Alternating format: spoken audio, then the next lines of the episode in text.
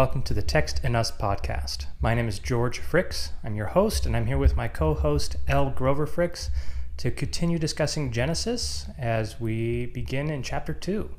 That's right. That's where we left off. It's where we're picking up. Uh, we've had some listener questions come in. If you have any questions, please continue to throw them at us. And after a bit, once we've got a good stack of them, we'll probably do a questions uh, episode and go through them together. So thanks so much. Uh, but we're going to jump into Genesis 2 right now uh, and start working through it. So here we go.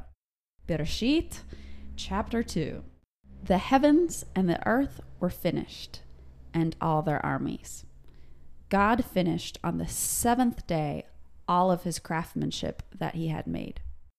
He was still on the seventh day from all the craftsmanship that he had made. God knelt for the seventh day. He set it apart, for within that day he was still from all his craftsmanship that God had carved. These are the generations of the heavens and the earth that were carved.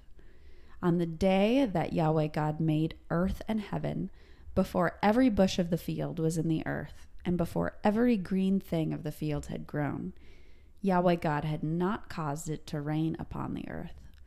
There was no person to work the dirt. Mist, as from a firebrand, rose from the earth and watered all the face of the dirt. As a potter, Yahweh God squeezed and formed a person of the dust of the dirt. He blew in their nostrils the breath of life, and the person became a living soul. Yahweh God fastened as tent pegs a garden in Eden, luxurious delight, in the east he placed the person there that he had squeezed into form. Yahweh God grew from the dirt every tree delightful to see and good to eat, a tree of the life in the midst of the garden, and the tree of the experience of good and violence. A river was departing from Eden to water the garden. From there it broke into pieces and became four heads.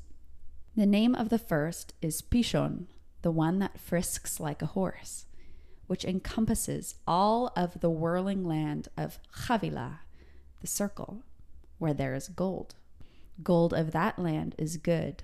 The pearl and gemstones are there.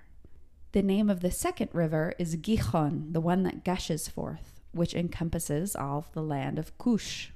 The name of the third river is Hiddekel, the rapid one, which goes east of Ashur, the place of the archer sun god. The fourth river is Prat, the fruitful one. Yahweh God took the person and rested them in the garden to work it and to keep it safe. Yahweh God decreed over the person, From every tree of the garden you may surely eat. From the tree of the experience of good and violence you will not eat. For on the day that you eat from it, dying you will die. Yahweh God said, It is not good for the person to be alone. I will make for the person an ally parallel to them. As a potter, Yahweh God squeezed and formed from the dirt every living thing of the field and every flying thing of the heaven. Each came to the person to see what the person would call to them. All that the person called to them, that was the name of the living soul. The person called names to all of the silent animals, the flying ones of the sky, to all the living beings of the field. To the person, there was no ally parallel to them to be found. Yahweh God dropped a heavy, snoring sleep upon the person, who slumped over, asleep. He took one of the crossbeams of the person and closed the flesh underneath it. Yahweh God took the crossbeam from the person and built a woman. He brought her to the person. The person said, This time, strong bone of my strong bone, joyful body of my joyful body, this I call Isha, woman, for from a man she was taken. Therefore, a man will leave his father and his mother and cling to his woman. They will become one body. Both the person and the woman were naked and not embarrassed. Thanks be to God. Thanks be to God. Yeah, great. Thank you for reading that. Yeah. Okay, I want to dive in and start talking about some of the translation uh, Choices. and choices. So what I've done here, just to kind of help organize things, if I is I've actually kind of split this into three segments. Okay. Um, and for those of you listening, the first section that I'm going to look at is specifically verses one through eight. Okay. And so the first thing that stood out to me about this section was this phrase in the first line, which is, and all of their armies. And all their armies. all of their armies. Super weird phrase. It seems kind of vague. yes. What is it talking about? Um, normally, we see this translated as something like hosts or some sort of reference to the stars. Why did you choose armies? I chose armies because there's a word for stars and it wasn't used. Um, and I think, you know, as we talked about in our values, the translator, uh, the writer of the story is very intentional and inspired by God. And if they had wanted to write stars, they could have written stars, but they didn't. They said Tsavaot, which you might recognize um, if you have an older style Bible. Sabaot, right, is one of the titles of God. Um, and that just means hosts or armies. Um, It's used continually in military contexts in the rest of the Bible. If you want to check the concordance, um, it's there. So the question is Is armies being used as a metaphor for the stars? Maybe. Um, that would be interesting, right? Um, I would have some questions about why they chose that metaphor, but it's still possible that that's what it means instead of choosing the word for lights, orot, or stars.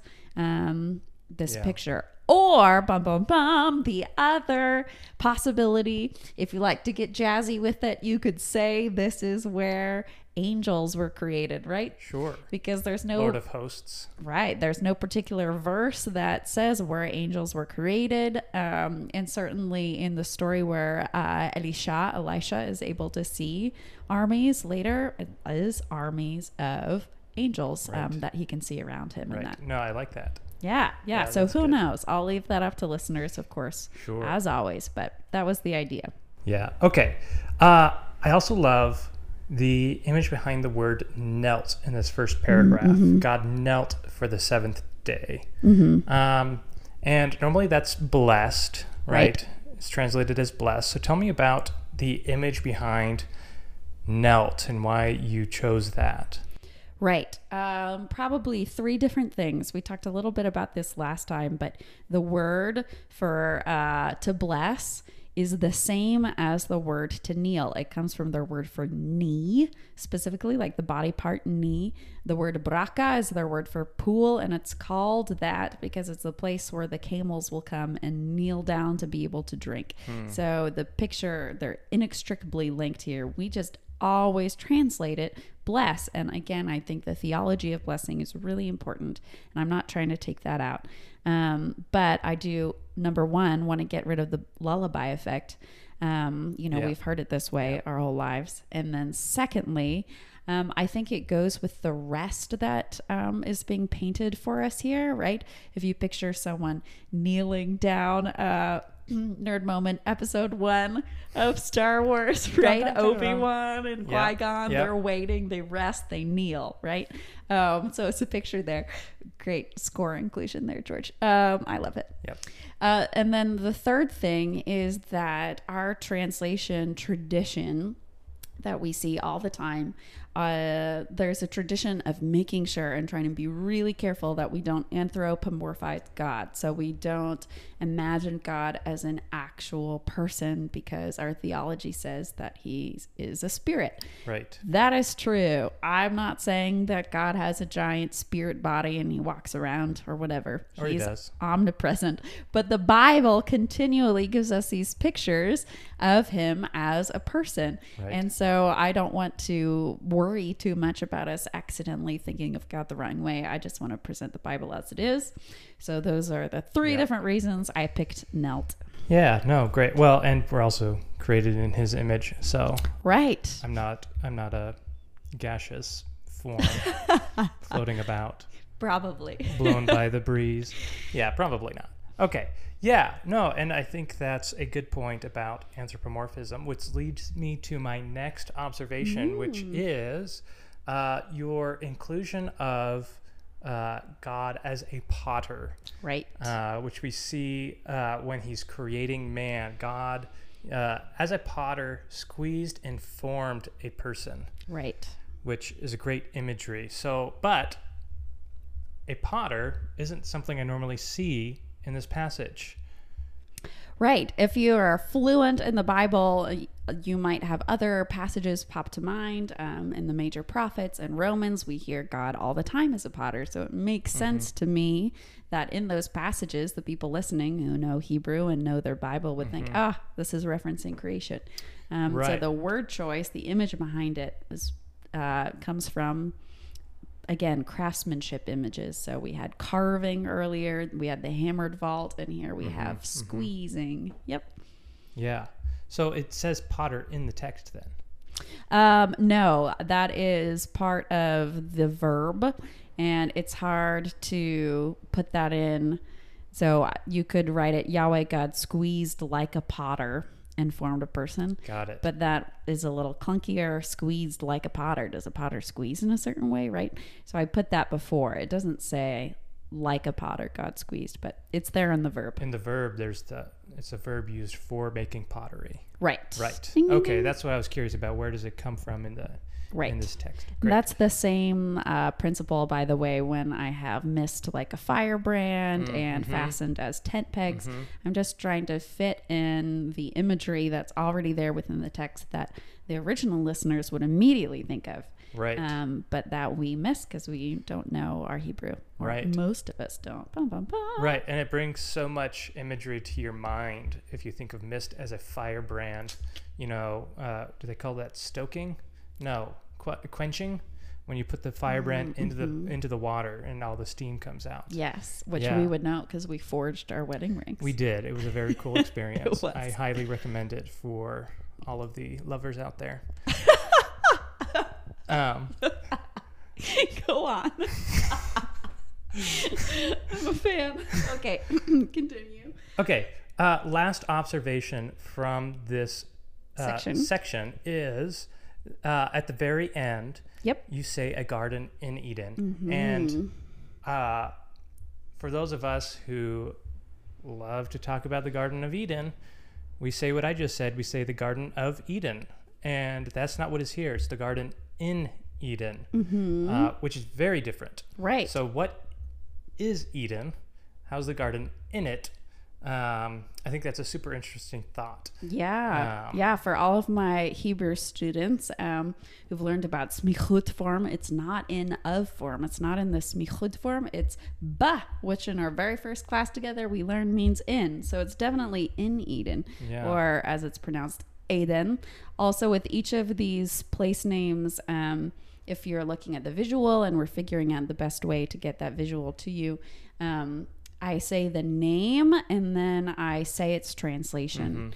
Um, so if you're confused about that, that was what was happening. A then luxurious delight, is Right. the translation. But you're saying, what's the implication of the garden being in Eden rather than named Eden? Yeah, and we had kind of talked a little bit, and you know, there's other places in the text where Eden is mentioned, and so you'd have to kind of look through. But uh, I think it's an interesting thought that perhaps Eden is something larger than the garden itself. Mm-hmm. Perhaps even the world itself is Eden, which I love, given your translation of luxurious delight. This image that God, who just created the world, right? We're still talking about the creation of the world, Right. And he said it was good. and he said it was good. And then there's this the world is his luxurious delight. And inside of his luxurious delight, there is this garden. Yes, yes, I love that. Um, right, because we're supposed to steward steward the earth, uh, Right. and I think that goes with it. Of course, you would steward something which God sees as luxurious Right. delight. Excellent.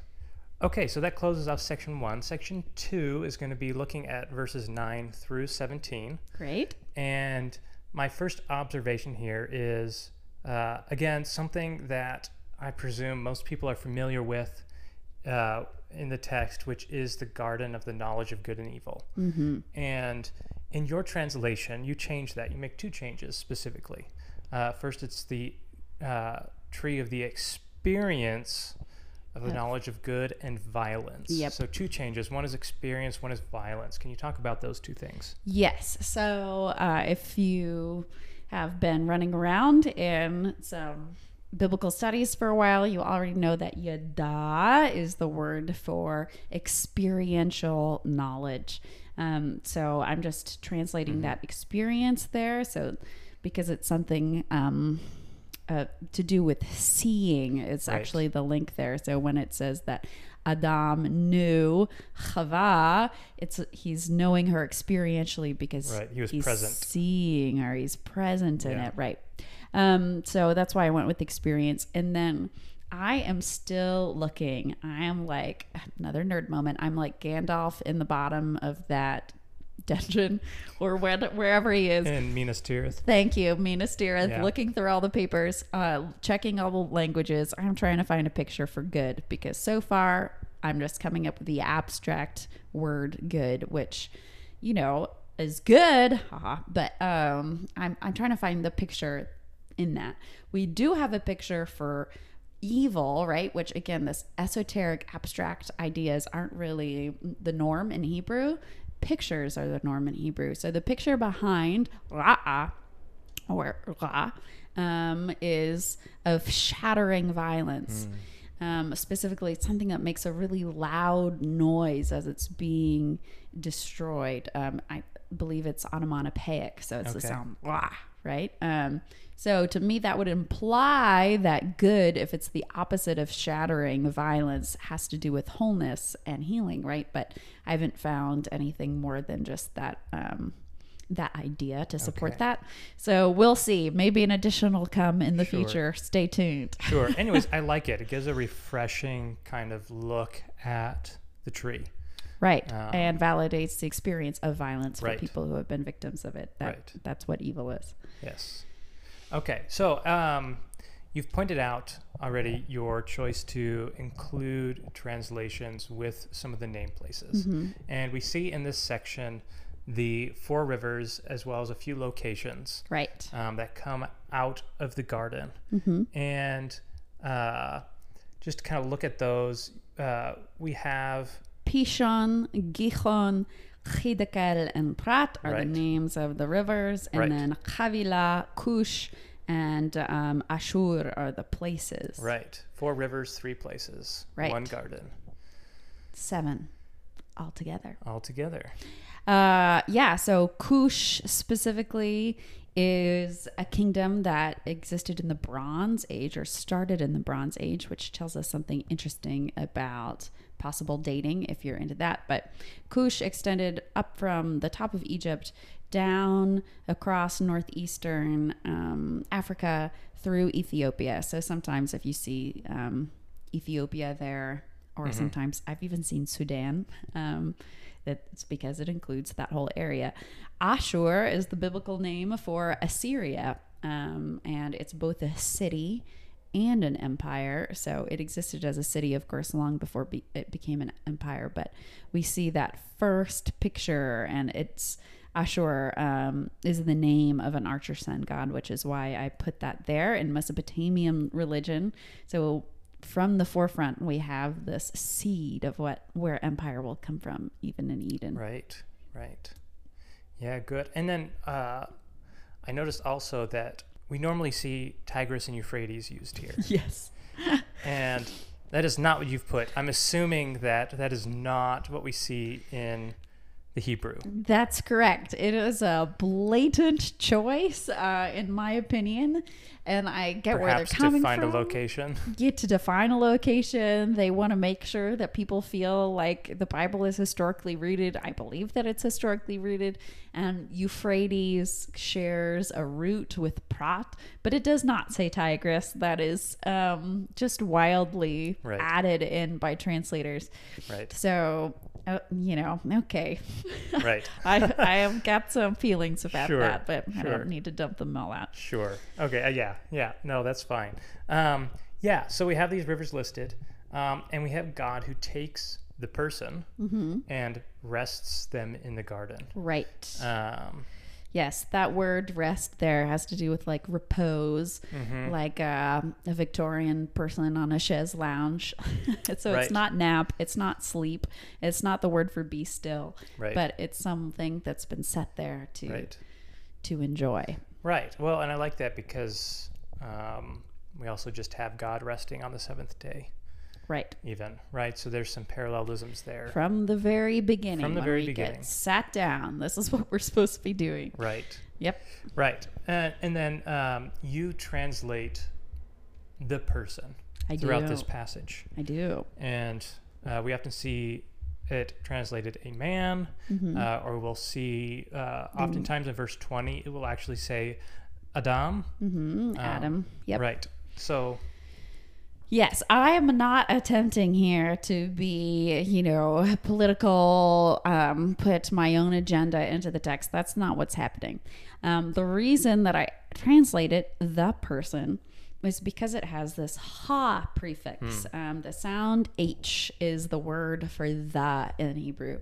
Um, and you never, ever, ever would put, put the in front of a person's name, just like I wouldn't say I'm the Elle Grover Fricks unless I'm being very pretentious. right.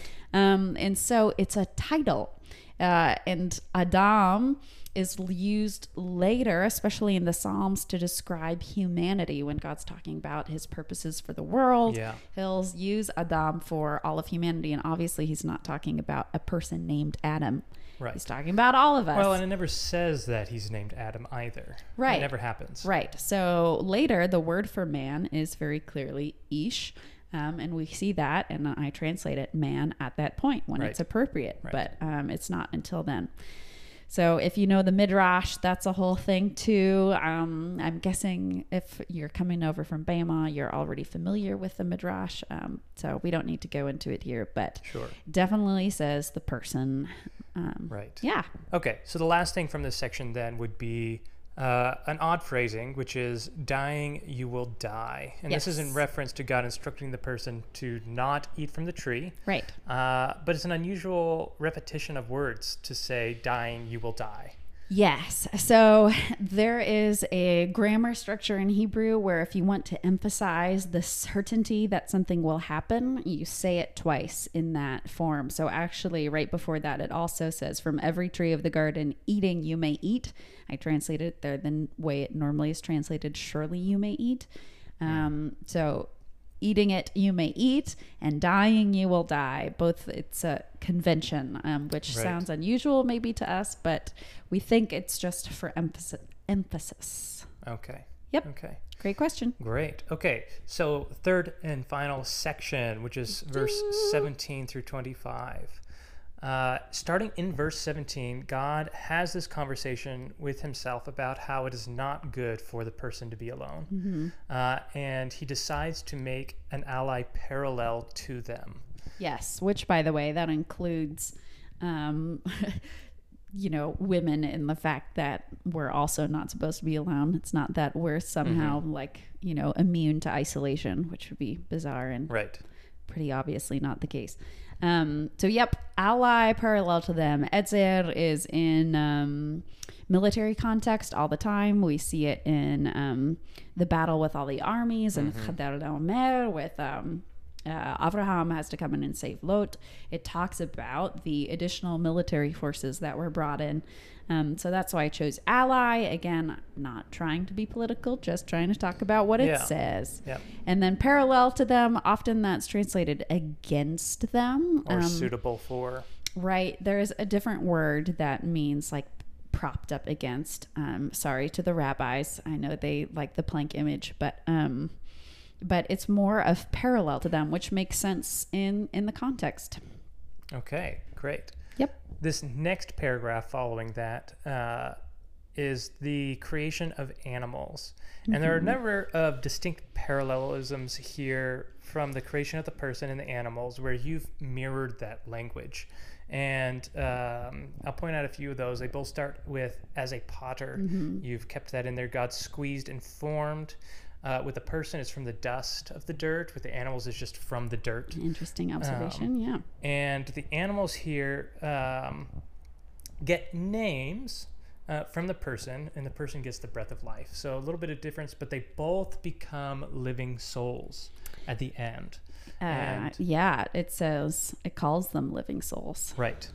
Yeah. So um, all that the person called to them, that was the name of the living soul. So the word there, or words in the Hebrew, is nephesh, which um, translated 500 times and the word is soul. Yeah. So if we would try to make, you know, the other 10 times where it's talking about animals mysteriously not, Not. soul, Yeah. that seems a little convenient for me so that we can fit what we're comfortable with with imagining animals into our expectations. If we're going to translate something 500 times one way, we should translate it the other way. So That's my opinion. It comes from um, the picture of breath, if you're curious. And then chaya just means living, Yeah. life. Right. Right. So some wrestling there. Yep. For people. Enjoy. Yeah. okay, moving on then. Uh, I love this line uh, that comes up, uh, which is God dropped a heavy snoring sleep upon the person who slumped over asleep. Yes. The image there is so good. Uh, I like this idea of God dropping something on Adam. Yeah, I was so person. surprised when I saw that in the text for the first time since le- learning Hebrew because Right. it's the same as falling, caused to fall. Yeah, no, it makes me think of the meme of God, you know, sprinkling the seasoning on the earth. Oh, just a little. Di- oh, just Oh. drop that on him. Okay, he's out. Yes. Yeah. Yes. God doesn't make mistakes, George. Take Okay. things seriously. Okay, yes. He drops that. I think there is some humor in there. I love that um the word for ribs there comes from cross beams. Yeah, what else? Yeah, no, that's good. Uh, yeah, so um, the strong bone, joyful, the strong bone, joyful body. Yes, that is inherent in the picture um, from the word. So it's not in the Hebrew, there isn't a noun and then an adjective. Right. It's just inherent in the noun. And so I want to flesh that out a little bit. See what I did there? Yeah, I did. Uh, Okay. No, that's good. Um, those are my final observations. Wonderful. Well, there's so much in here. There is. Um, I had to throw away pages and pages of notes. And I hope that our listeners uh, enjoy hearing all those things and coming up with their own. Uh, excuse me, you didn't talk about this. If that pops up for you, please email me at Right. lgroverfricks at gmail.com and we'll add it to our stack to go through for a um, Q&A. episode on questions. Yes, and I'll also answer you. You won't just have to sit there in silence wondering if I've seen your email. I will answer you. Right. Um, yes, this one's longer than the last one. Uh, we're experimenting with length here. Uh, if you have a preference and you would like us to know it while we're still playing around and figuring out our format, send us your opinion. We'd love to hear it. Okay, I think that's it. All right. Thanks for listening. This has been the Text in Us podcast, and we will see you next week. All right, bye.